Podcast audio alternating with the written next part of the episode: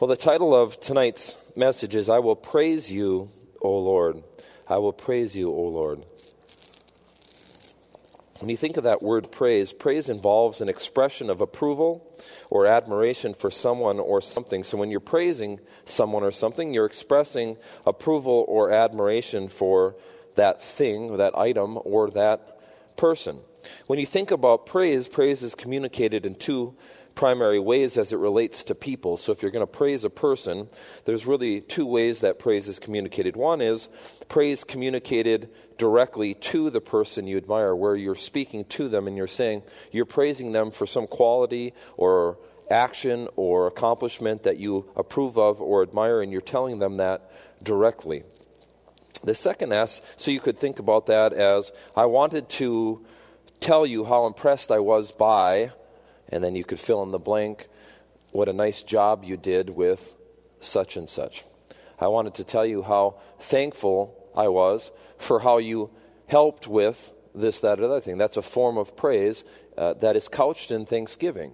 And so that's one aspect of expressing or communicating praise where you're talking to or telling the person that you admire, you're telling them that directly. The other way, though, praise is communicated is by speaking to others about the person you admire.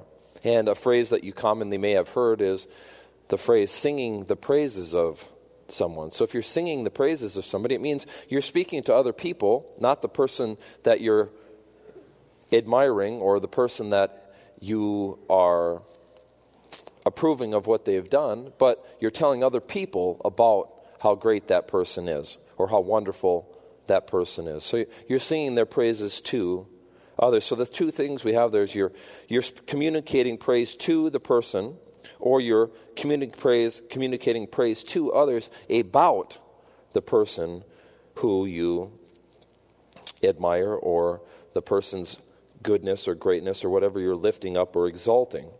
So, as we observed in Psalm 8, a man of faith should be awestruck by his God.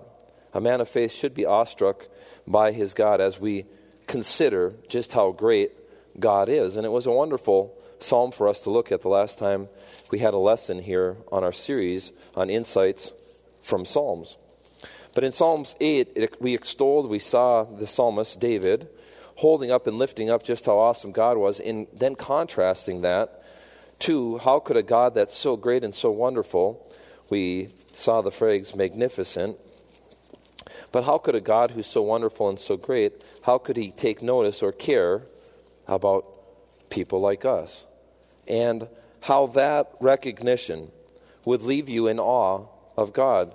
Not just awe about how wonderful he is, but also awe about the fact that he has chosen to care or taken notice or loves or has provided for people. That he sees his children in love and he undertakes to make a way for them to both, one, have been reconciled to him at a point in time when one would put their faith in his provision for their sinfulness, but also to provide a way for them to live life in an intimate, personal, close way with him as the sovereign God of the universe. So we observed in Psalms 8 1, O Lord, our Lord, how excellent or majestic is your name in all the earth. And then we went down to Verse 4 What is man that you are mindful of him, and the Son of Man that you visit him? And we talked through that. And the conclusion was that God is awesome, and his concern for man should leave us dumbfounded, where we have no real understanding or way to explain why that would be, but yet it's a fixed reality that we can live in light of, that we can appropriate by faith, and we can enjoy the practical ramifications of that positional reality or truth. So, as you look at God's majesty and God's greatness, and you consider God's interest in mankind personally, and you have that sense of awe. So, one psalm kind of leads into the next in that sense. So, if that is the natural or the only conclusion you should reach from considering the truths in Psalm 8, is that you're just blown away by it, you're in awe of it well, then the natural byproduct of an awe for God would be reflected through the proclamation of praises to Him and about Him. So we talked about these two different ways that praise can be communicated. Well, to God and about God, as you have that natural sense of awe for His awesome, how awesome He is, and how great He really is. So we're going to see this principle in these first two verses of Psalm 9. That's what we're seeking to cover here tonight. Now, I told you we're not going to cover every psalm, we're not going to cover all of every psalm.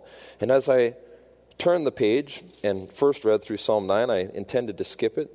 Psalm 10 intended to skip it. Psalm 11 intended to skip it. And then I was getting far enough down the road here, and I was thinking, man, maybe I'm just not in the right mindset here. And so I went back and looked at them again, thought about them again. When I saw Psalm 9, 1 and 2 for the third or fourth time, though, I was actually blown away by it. And I thought, what a natural continuation of the thought that we just had in Psalm 8, even though the Psalms aren't arranged that way, and they weren't written that way. But still, nonetheless, it's a great continuation of the thought. And so let's read those two verses, and we'll see our theme for tonight, which is I will praise you, O Lord. But I would only do that, and this is why it ties into Psalm 8. I would only do that because I see just how great you are and just how awesome you are. Psalm 9, verse 1 I will praise you, O Lord, with my whole heart. I will tell of all your marvelous works. I will be glad and rejoice in you. I will sing praise to your name, O Most High. So, what we have here in these first two verses, we see the, psalm the psalmist expressing a general desire to praise the Lord. And he does so with four specific statements of his intentions, all starting with the words, I will. So we have, I will praise you. I will tell of all your marvelous works. I will be glad, and I will sing praise to your name. And we're going to look at those one by one here tonight for our time together. Now, verse, the first part here in verse 1a, we see, I will praise you with my whole heart. But let's just break down and look at, I will praise you a little bit. See, the object of the psalmist's praise is his God. So you can't miss that. I will praise you. It's you, and then we have, O Lord. There's a personal aspect to this relationship that the man of faith has with his God because there is no personal faith apart from recognizing what God has done for you individually. And so we've we've talked about that. There's no understanding or having that positional standing as a child of God apart from personal faith in the provision of God to deal with your personal need. And your need is brought about by your sinfulness. And so there's it's not distant and far away. It's very personal. I had a need. God undertook to meet my need, and through faith in His provision to deal with that need, which was first and foremost the need brought about by my sinfulness and the estrangement that was caused by that as it related to Him and His holiness, that's how I entered into the family of God to begin with, is through faith alone, in God's grace alone, as He made provision for my sinfulness. And you could take various positions on what level of understanding, what level of detail, what level, what level of specifics each person of, of faith understood or had to respond to in terms of responding to the truth that was in front of them at their particular point in human history. But nonetheless, the minimum of that, as you understand it, is man had to see that he had a problem and to see that he had a problem with sinfulness and that he was hopeless and helpless to deal with that on his own. That apart from the provision of God, through God's love, love and gracious provision for him, he was stuck and he was hopeless and he was helpless and he was looking forward to an eternity separated from a God who ultimately loved him. And so that person had to have some understanding that God would make a way. And if he could accept by faith God's provision to deal with his sinfulness, he could be put in a right standing with God. He could be declared to be righteous not because he was righteous, but because God is right. And that as he responded to God's provision, he could be born into God's family. He could be regenerated. He could be called a son of God.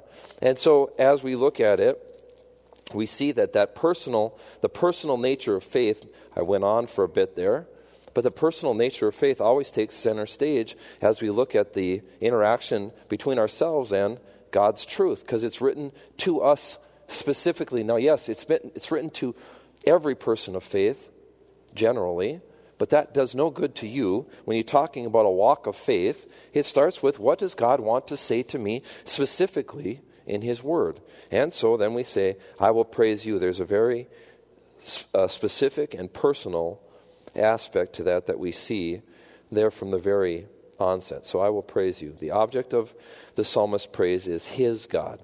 So not only is it a personal God, but the object of the praise is God. You note that the object of the praise isn't self.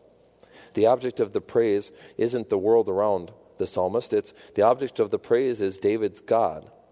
And so two very important things. So central to any admiration or awe of the Lord is an attitude of thanksgiving is the other thing that I want to explain as we look at this word praise. I will praise you. So central to having that awe or that admiration of God is understanding just what he's done for you. So we're going to get into that there's sort of a breakdown here between praises related to the person of who God is, and then praise that's related to a recognition or understanding of what God has done for you, or what has God has done in general, but specifically what He has done for you. But what comes from that, part and parcel of the same idea, is this idea of gratitude and thanksgiving. So to praise the Lord is to thank the Lord, I, I think is the takeaway you should have there. I will praise you, I will thank you. See, gratitude is always the byproduct of appreciating who God is and what He has done. And that's why many translations replace the word praise here with the word thank. So, many translations, in fact, more than half of them have, I will thank you, O Lord, with my whole heart. In place of, I will praise you, O Lord, with my whole heart. Nothing to get hung up on.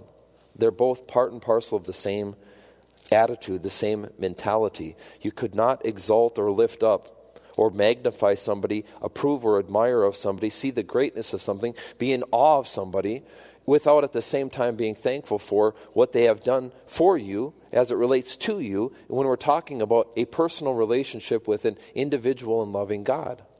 And so, something to take away there that they're one and the same thing. In fact, the word can be translated either way, and it and it was here in this specific instance. So then you come to praise him for what? I will praise you, personal God. I am admiring or lifting you up or magnifying or giving you glory for what? Now, it's not communicated here specifically. There's many possibilities. For me, it was a natural segue from what we just looked at as I've already touched on in Psalm 8. That awe that comes from seeing how big, how magnificent, how spectacular God is, and how small we are. Yet realizing that God is int- intensely interested in us and cares for us, knows every hair that's on our head, says He'll never leave or forsake us, and that He's provided everything that we need. He's promised us a life that is abundant in time and an eternity that can't even be fathomed. Put those things together. O Lord, our Lord, how excellent is your name in all the earth. And so, what would naturally flow from that? And so, that's what I think is in part something that you could take away in, in the sense of what are some of the possibilities in terms of what specifically is David praising God for? See, biblically, praising God involves appreciating and then declaring his greatness. So, his greatness can be described by, well, there's two primary aspects to identifying or discussing God's greatness. And one is the greatness of who he is, and that would be focused on God's character. So, when you think about, I will praise you, O Lord, it's effectively for your greatness generically.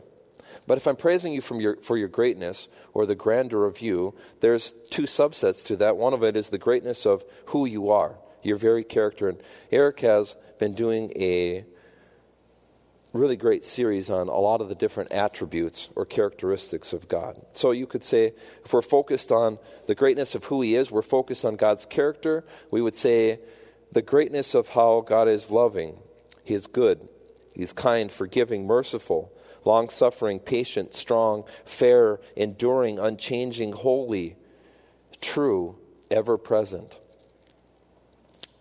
That's cause for praise. the greatness of who God is is cause for praise, for celebration, for proclaiming and lifting up and magnifying the name of your God. That's part of what David is likely getting at here when he says, I will praise you. Praise you for what? Praise you for who you are. You're loving, you're good, you're kind, forgiving, merciful, long suffering, patient. I'm going through these quickly, so I'm going through them again. You're strong. You're a protector. You're fair. You're enduring. You never change. You're holy. You're true. And you're ever present. Turn to Second Chronicles 7. I want to show you an example where the nation of Israel, at the dedication of the temple, with King Solomon ruling, they praise God for aspects of his character. So we call this praising God for who he is.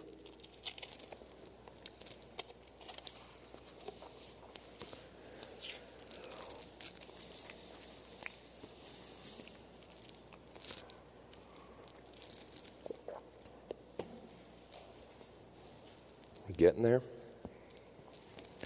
Second Chronicles 7. Pick up in verse 1.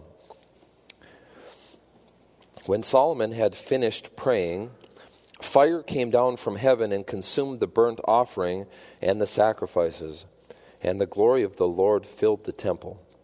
And the priests could not enter the house of the Lord because the glory of the Lord had filled the Lord's house. When all the children of Israel saw how the fire came down and the glory of the Lord on the temple, they bowed their faces to the ground on the pavement and worshiped and praised the Lord, saying, What? saying, For he is good, for his mercy endures forever. Or if you're looking at most other translations, his steadfast love endures forever. Now, steadfast love and goodness, these are qualities of God's very character, his nature. So when you're worshiping and praising, go hand in hand. They're very synonymous in, in many ways. What are you praising? I will praise you for what? for the greatness of who you are. That's one aspect of it. Now, the other aspect of it is praising God for the greatness of what He has done and continues to do. That's very, as you think about what are the possibilities, those are the two categories really the greatness of who He is and the greatness of what He has done, and then just add to that and continues to do.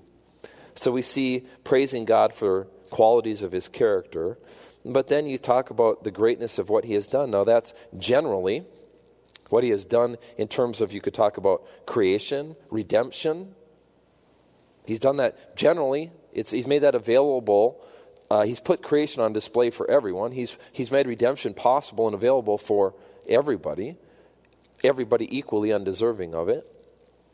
But then when you come to a personal God, personal relationship, personal psalm that David is writing here, you'd say, as he's praising God for the greatness of what He's done, he's probably talking as much as anything about the greatness of what God has done in his life or the believer's life. What He's done and continues to do in my own life. That's something worth praising God for, lifting Him up, exalting Him, magnifying His name for the greatness of who He is as it relates to what He's done in my life in the past and what He continues to do in the present. You can turn to Psalm 118 21. I'll show you an example of this.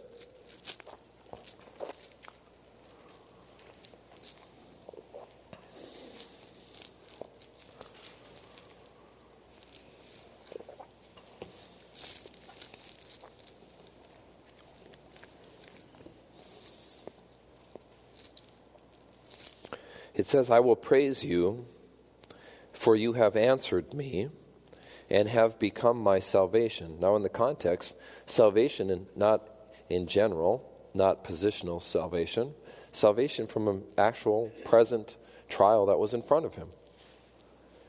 You answered me, another very specific action of God as it related to an individual believer's life. Now, I praise you, I lift you up. I'm in awe of you. I sing your praises. I admire what you have done for me as you've undertaken in a very specific aspect of my life. So the question is do you see that? when, when you're thinking about praise, praising God, that seems so general. But there's so much to praise God for. I mean, you could continually, without ever closing your lips, praise God just for who He is. Then you could continually praise God without ever stopping for all the ways that He's shown up and provided for you and undertaken in your life to this date. Just in this day, if you really thought about it and you were being reflect, and you were reflecting on God's goodness and His provision and His care and His kindness and compassion for you, you could spend a great deal of time just praising God for what He's done today in your life. But then, as you reflected on what He's likely to do in the future, as He's a faithful, unchanging God who never forgets to show up in our lives, you could spend a great deal of time praising and lifting Him up, being awestruck by your God and proclaiming that to Him and to others as you thought about that aspect of things. So there's more that could be said about this, but that's, that's part of it. You see, David starts by communicating his praise to God directly. He says, I will praise you with my whole heart. Then we're going to see that he moves on to not just communicating that admiration for God's greatness to the one he admires, which is God himself, but he moves on to communicating that to others. And as you think about communicating praise directly to God, you ask yourself, is that something that I normally do? Now, if it's part and parcel, same word could be translated with thank, thanking God. Is that an attitude that you express as you talk to God, think about God, con- contemplate God's role in your life? And that's something that doesn't come naturally. It's something that God wants us to be aware of, though, and wants us to start having as His Spirit dire- directs in our thinking to have attitudes that are characterized by that kind of thinking. You see, God is the most deserving object of your praise. God should be the central focus of your praise. Think about the things that you're expressing approval or admiration for on a daily basis. Sometimes it might be something that you saw, observed, witnessed, and you would say, you would, you'd express some level of approval or admiration for that. It Could be at work, where you're praising somebody, a coworker, for doing an admirable job. I think if you use the word approval, something that you approved of, to, to say that or express that to that person or to somebody else about that person, if that's the generic definition of praise, think about the things that you would praise. You see things happening, you can praise it. Sometimes you're talking to a wall, you're talking to a television screen you hear something and you're like, yeah, I approve of that. I, I would lift that up. I would express verbally that that's something that I'm in, in agreement with. Sometimes it has to do with another relationship you have with, it, with your child. You, you praise them for doing something that you had asked them to do. Sometimes you, you know, in my life, you know, being involved in sports, there's quite a bit of praise that goes along with the what we'll call constructive criticism, right, Josie? So, part of coaching, you have constructive criticism where you're pointing out things that could be done better. That's not generally taken in a positive way all the time. At the same time, you're trying to balance that with praise for what you're approving of, what you are admiring, or what you think was done well. And so there's a, there's a mixture of that. But the point is, God is the one who is most deserving of our praise, but He often is the one who gets it the least. God is the one who should be the focus of our praise. But yet, He's often taking a back seat to all these other things that we're admiring, all these other things that we're expressing approval for, instead of Him. And that's not how it ought to be. If turn to Revelation chapter 4, we'll see a, a verse you're probably familiar with, but Revelation 4 11, we're going to be jumping around tonight, taking a look at a, quite a few different passages.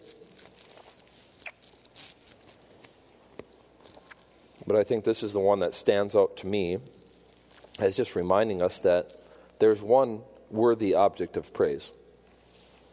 Very often, the things we admire or approve of and express our approval and admiration for those things, those things that we magnify and lift up, they're not worthy of it in any way, shape, or form. And if the truth were known about any of it, we would actually have guilty consciences as we look back and thought about all of the people and all of the things and all the ideas that we've praised in our life that we thought were good or we approved of. Usually with just flawed human thinking, usually with less than all of the facts. You know, plenty of times in my life where I could say that was true, where I thought something was wonderful, only to look back in hindsight and see I didn't have very much information to base that on. Man, I wish I wouldn't have recommended that or approved of that or lifted that up, put, this, put the focus on that. Revelation 4:11, what does it tell us?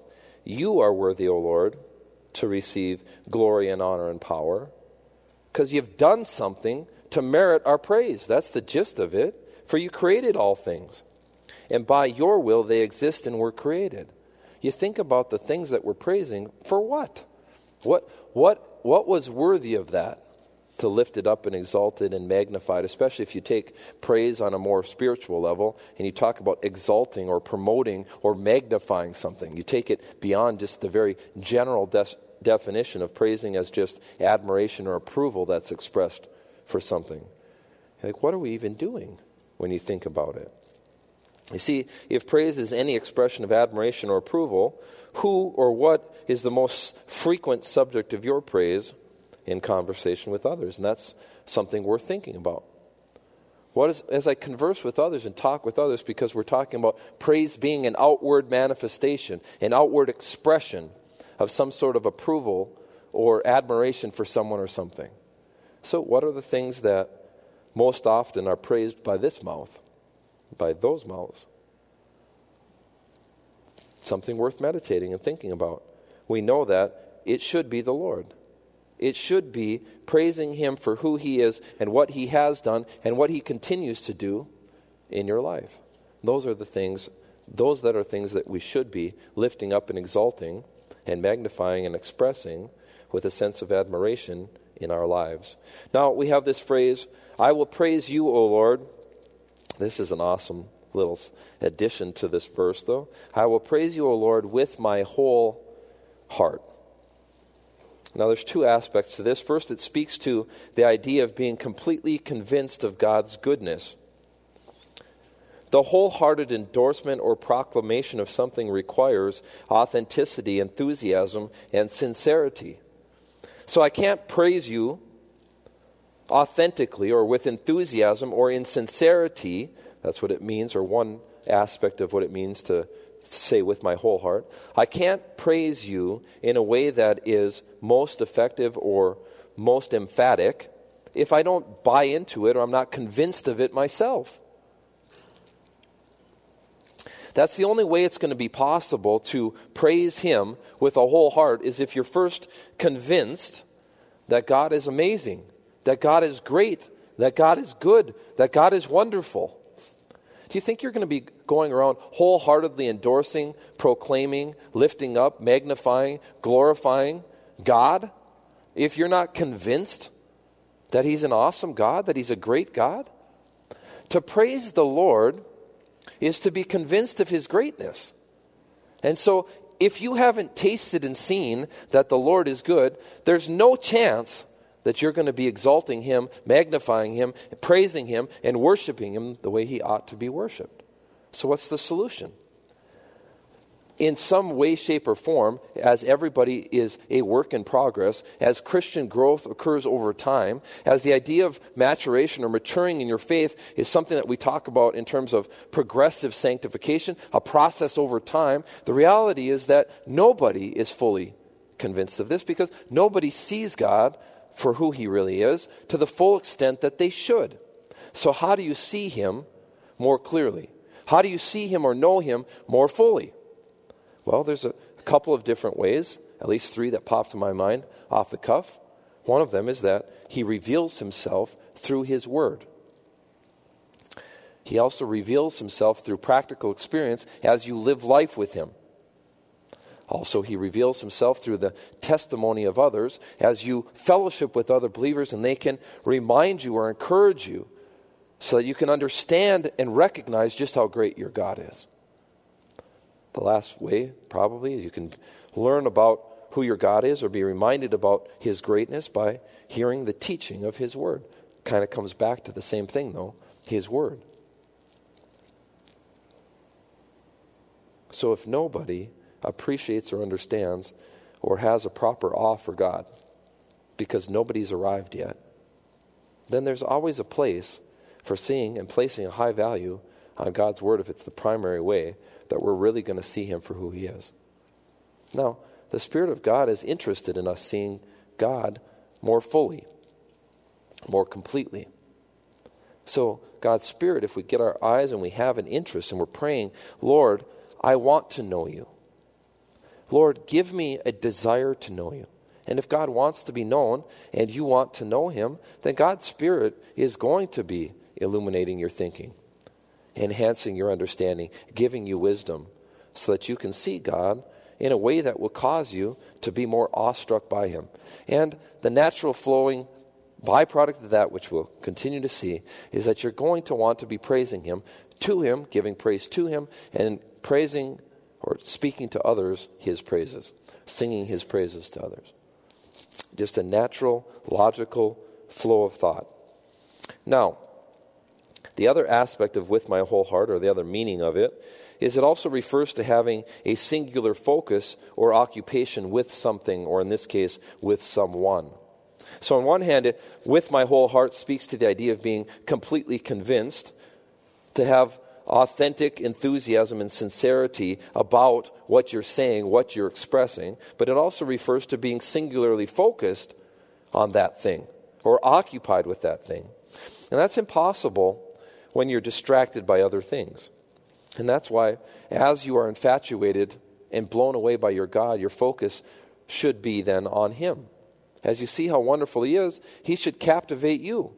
Instead of being captivated by and held captive by the thinking and the things of the world or yourself, self centered, enough self focus, being captivated by God, captivated by His Word, that's going to give you a very different kind of mentality, which we could refer to as a wholehearted enthusiasm for praising God or proclaiming or declaring the truths about God's greatness.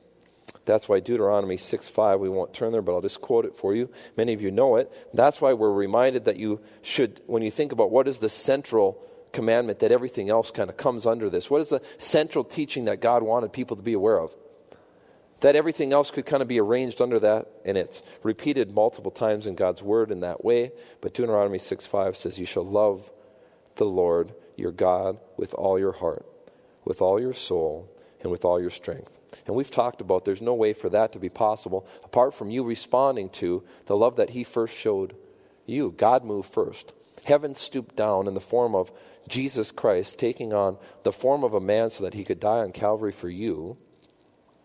Heaven showed God's love as Jesus became sin for you, even though He knew no sin, so that you could become the righteousness of God in Him or through Him. As God demonstrated his own love toward us, in that while we were still sinners, Christ died for us, that is the kind of love that we could then respond to. We love him because he first loved us. So as we love God, though we're infatuated, we're going to be captivated by him. As we're captivated by him, then naturally we can wholeheartedly praise him. You see how that flows together? I will praise you with my whole heart. How?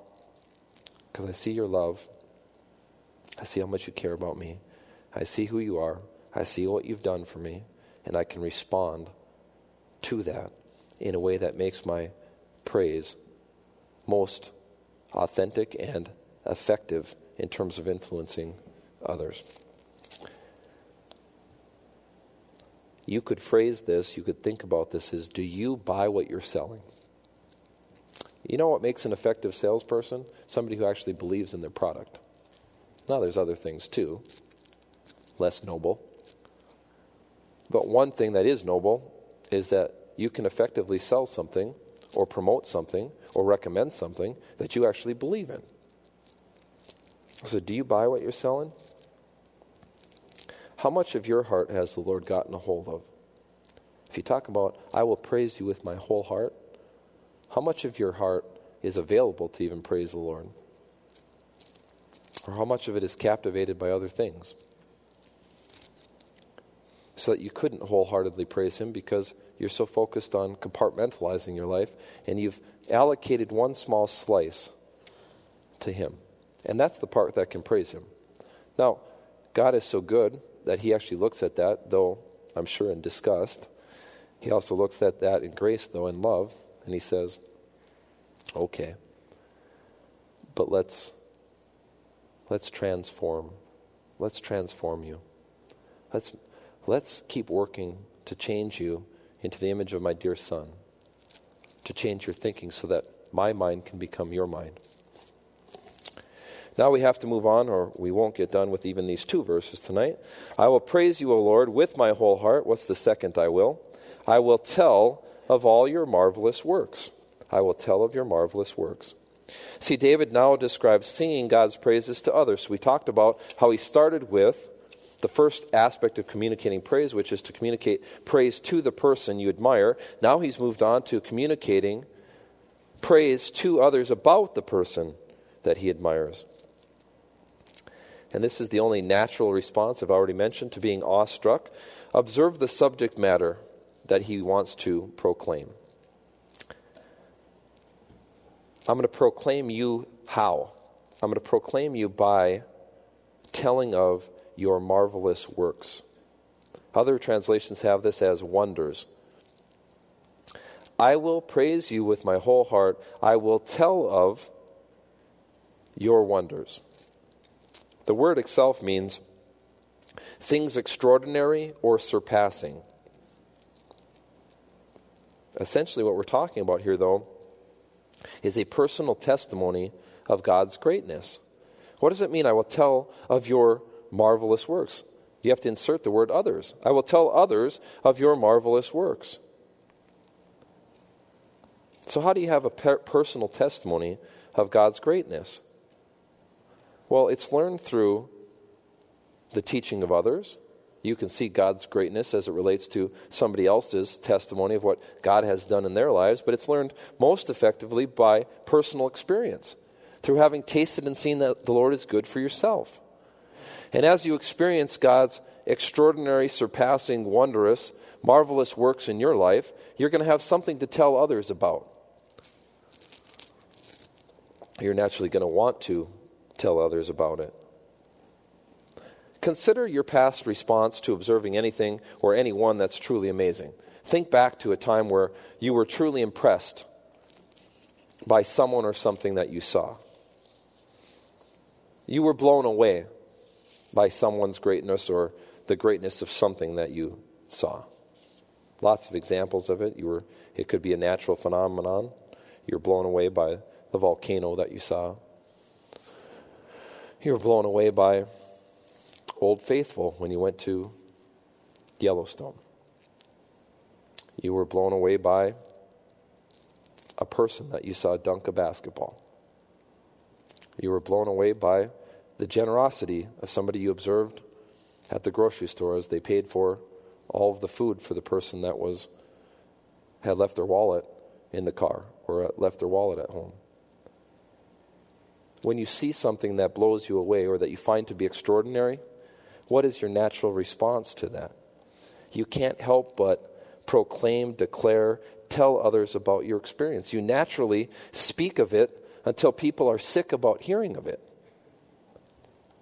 If you've seen something truly spectacular, I, I can't even speak for you. I'm sure you have better examples than me.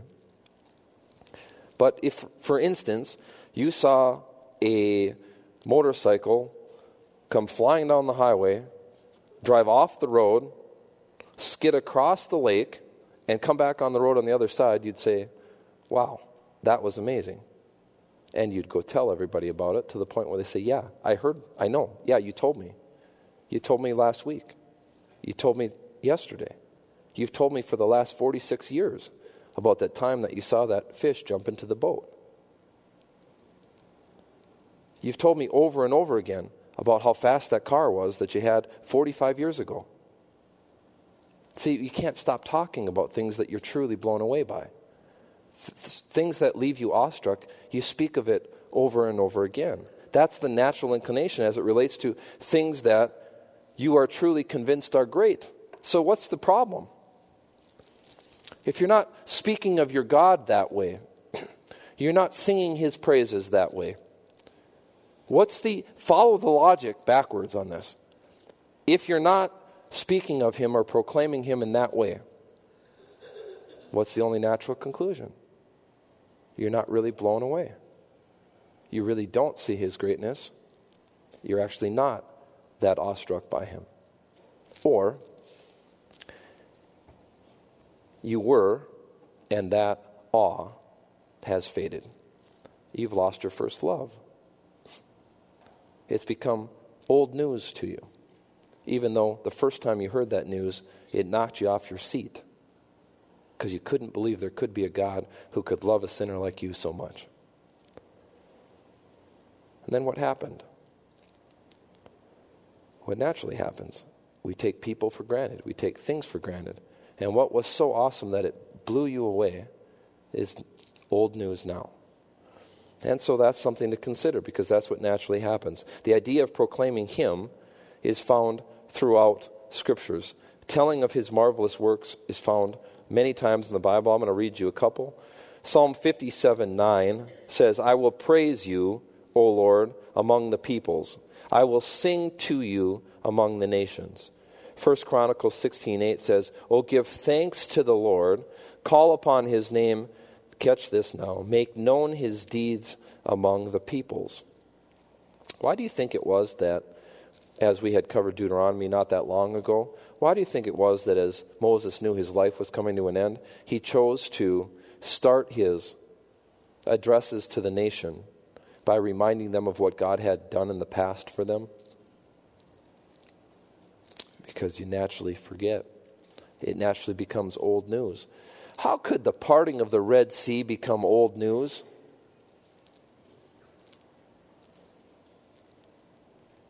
God's done the same or more in your life on a spiritual level. How did that become old news? That's why we need to be reminded of God's goodness, of His character, of who He is and what He's done, and we never should tire of it because that's the thing that gets our focus right? So that we actually are going through life with a heart of a heart of gratitude and a heart that wants to sing his praises. You see this is another way of describing the believer's mission. I will tell of your marvelous works. That's your mission. It's another way of saying it. How, how is that any different than 1 corinthians 1.23 that says but we preach and most translations have proclaimed christ crucified not to the Jews, it's a stumbling block, and to the Greeks, it's foolishness, is how that verse ends. But the mission is we proclaim Christ crucified.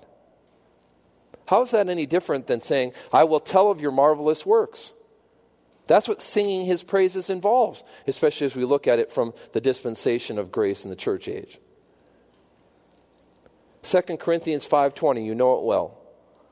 Now then we are ambassadors for Christ as though God were pleading through us, we implore you on Christ's behalf be reconciled to God.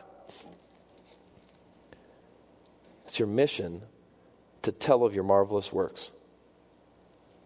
We have this detail now looking backward from the cross or at, at the cross instead of looking forward. We have more detail. But how could you be singing his praises or telling of his marvelous works without speaking of Christ and Him crucified and how great the work, the sacrifice of Jesus was. And then you think about how often should I be singing His praises? If that's my mission, if that's every believer's mission, how often? Well, it should be constant. Constant. Turn to Psalm 34. Look at Psalm 34, verse 1.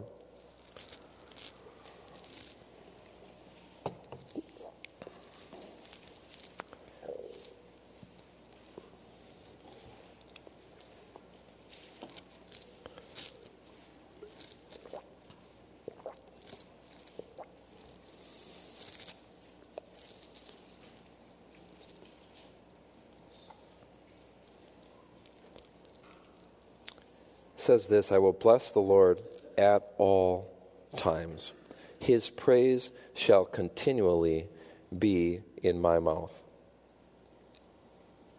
There's a song on the radio, fairly recent, that says, Your praise will ever be on my lips.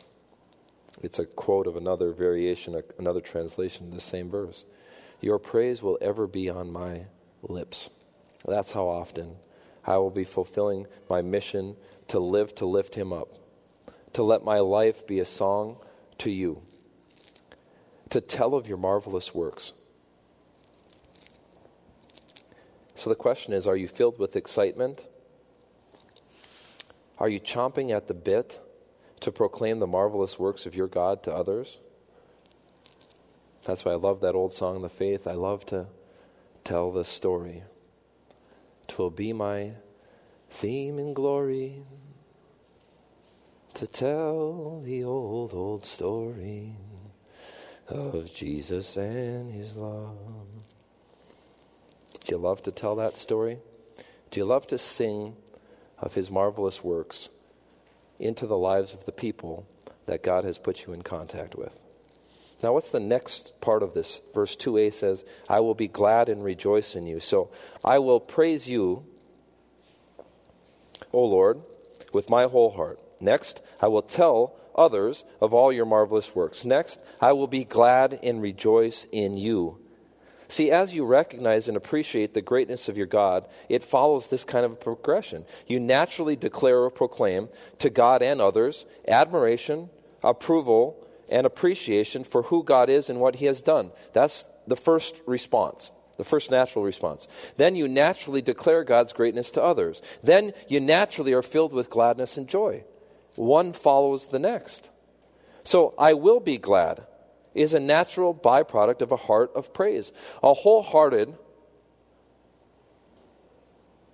mentality of praise for who God is and what He has done will leave you glad and filled with joy. You find your happiness and joy in God. I will be glad and rejoice, note this, in you. I'm not finding my happiness and my joy in my circumstances. I'm not finding my happiness and my joy in myself.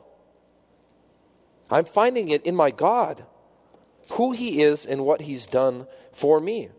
And, and that's why the circumstances have nothing whatsoever to do with your happiness have nothing whatsoever to do with your joy, not as God sees things. Does it mean they're easy? No. They can be really hard. But do they have to rob you of your joy? The answer is no, not for the man and woman of faith. That's why the psalmist can say in Psalm 118 24, This is the day the Lord has made. We will be glad and rejoice in it. Does it say anything about the trials of that day, the hardships of that day, the circumstances of that day? No. We can be glad for the day that the Lord has given us because of who He is and what He's done. On a on a eternal plane, on a vertical plane, because it has nothing to do with the horizontal. See, this phrase, in you, is loaded with meaning. It refers to God's character, God's provision, the believer's position, has God's child under his loving care. I can be glad and rejoice in you because of who you are, how you've provided for me, how I'm a, a, child of yours, I'm, I have a position in your family, how you lovingly and tenderly and softly care for me. Now, what do we end with? I will sing praise to your name. So we have, I will praise you I will tell of all your marvelous works to others. I will be glad and rejoice in you, and I will sing praise to your name. And he ends with, O Most High, which is a, a, way, a phrase of exaltation for God. See, now follow this flow of thought now as we add one more to this natural progression. So, as you recognize and appreciate the greatness of your God, first thing you naturally declare or proclaim again to God and others admiration, approval, and appreciation for who God is and what He has done. Then you naturally declare God's greatness to others. I guess I shouldn't have had that in the first one. So you start by proclaiming to God your admiration, approval, and appreciation for who He is and what He's done.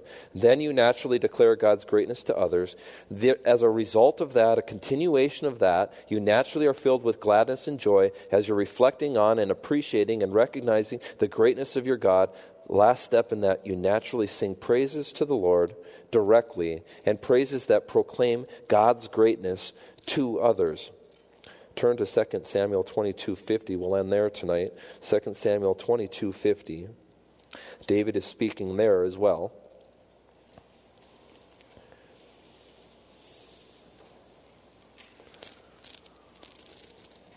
I hope you're seeing this flow of thought, though, how one thing is a continuation of the next, is the continuation of the next, how they go hand in hand. So David is speaking in 2 Samuel 22:50. I don't know if I gave you, sounds like some page turning. I'll give you a little bit more time.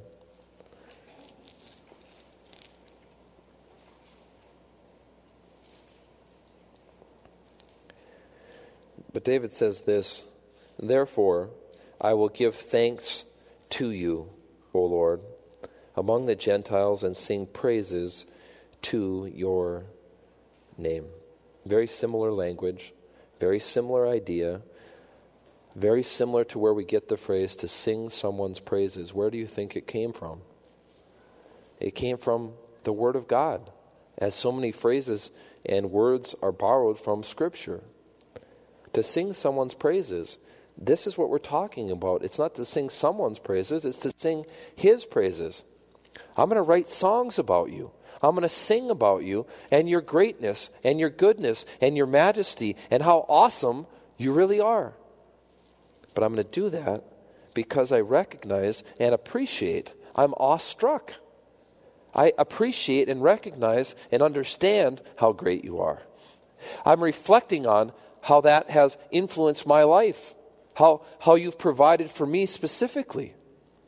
That's going to cause me to be excited and want to share that and, and sing that into the lives of the people that God brings into my life. To the point where people say, Yeah, you told me.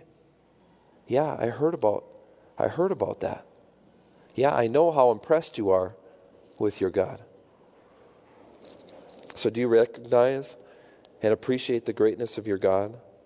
Greatness as it relates to his person, his character, greatness as it relates to his work, especially as it relates to you personally. See, awe for God is reflected through the proclamation of praises to him and about him. And failure to praise him is caused by never really understanding how amazing, great, majestic, and awesome he is, or forgetting how amazing, great, majestic, and awesome He is. Do you understand how amazing, great, majestic, and awesome your God is? If you don't read His Word, He tells you how majestic He is in His Word. Have you forgotten how amazing, great, majestic, and awesome your God is? Let this be a great reminder tonight. You see, your understanding of this truth is critical to your spiritual well being and growth. But you should be singing his praises. He's the one who deserves to be praised, he's the one who's worthy of it. So, being reminded of just how awesome he is by God's grace is going to influence your thinking so that you can begin to sing his praises in the way David describes here in Psalm 9 1 and 2. Let's pray. Dear Heavenly Father, thank you for your great love. Thank you for how wonderful you are. Pray that it would have an impact on us so that we would see that our mission is to live, to lift you up, to live in a way that magnifies you, that puts the spotlight on you, that we're to live as ambassadors for you, proclaiming and praising your goodness and greatness and awesomeness to people around us. As you've given us the ministry of being light bearers for you, to shine your light into the darkness. And we do that by singing your praises and telling people just how awesome you are. Pray that we would take that to heart, that we would see that our lives aren't pointless, our lives are filled with purpose. Pray that we wouldn't try to find that purpose in the wrong things, but that we would see our purpose as exalting you and lifting you up. Thank you for your great love. Thank you for your word. Thank you for this time together. In Jesus' name, amen. Okay.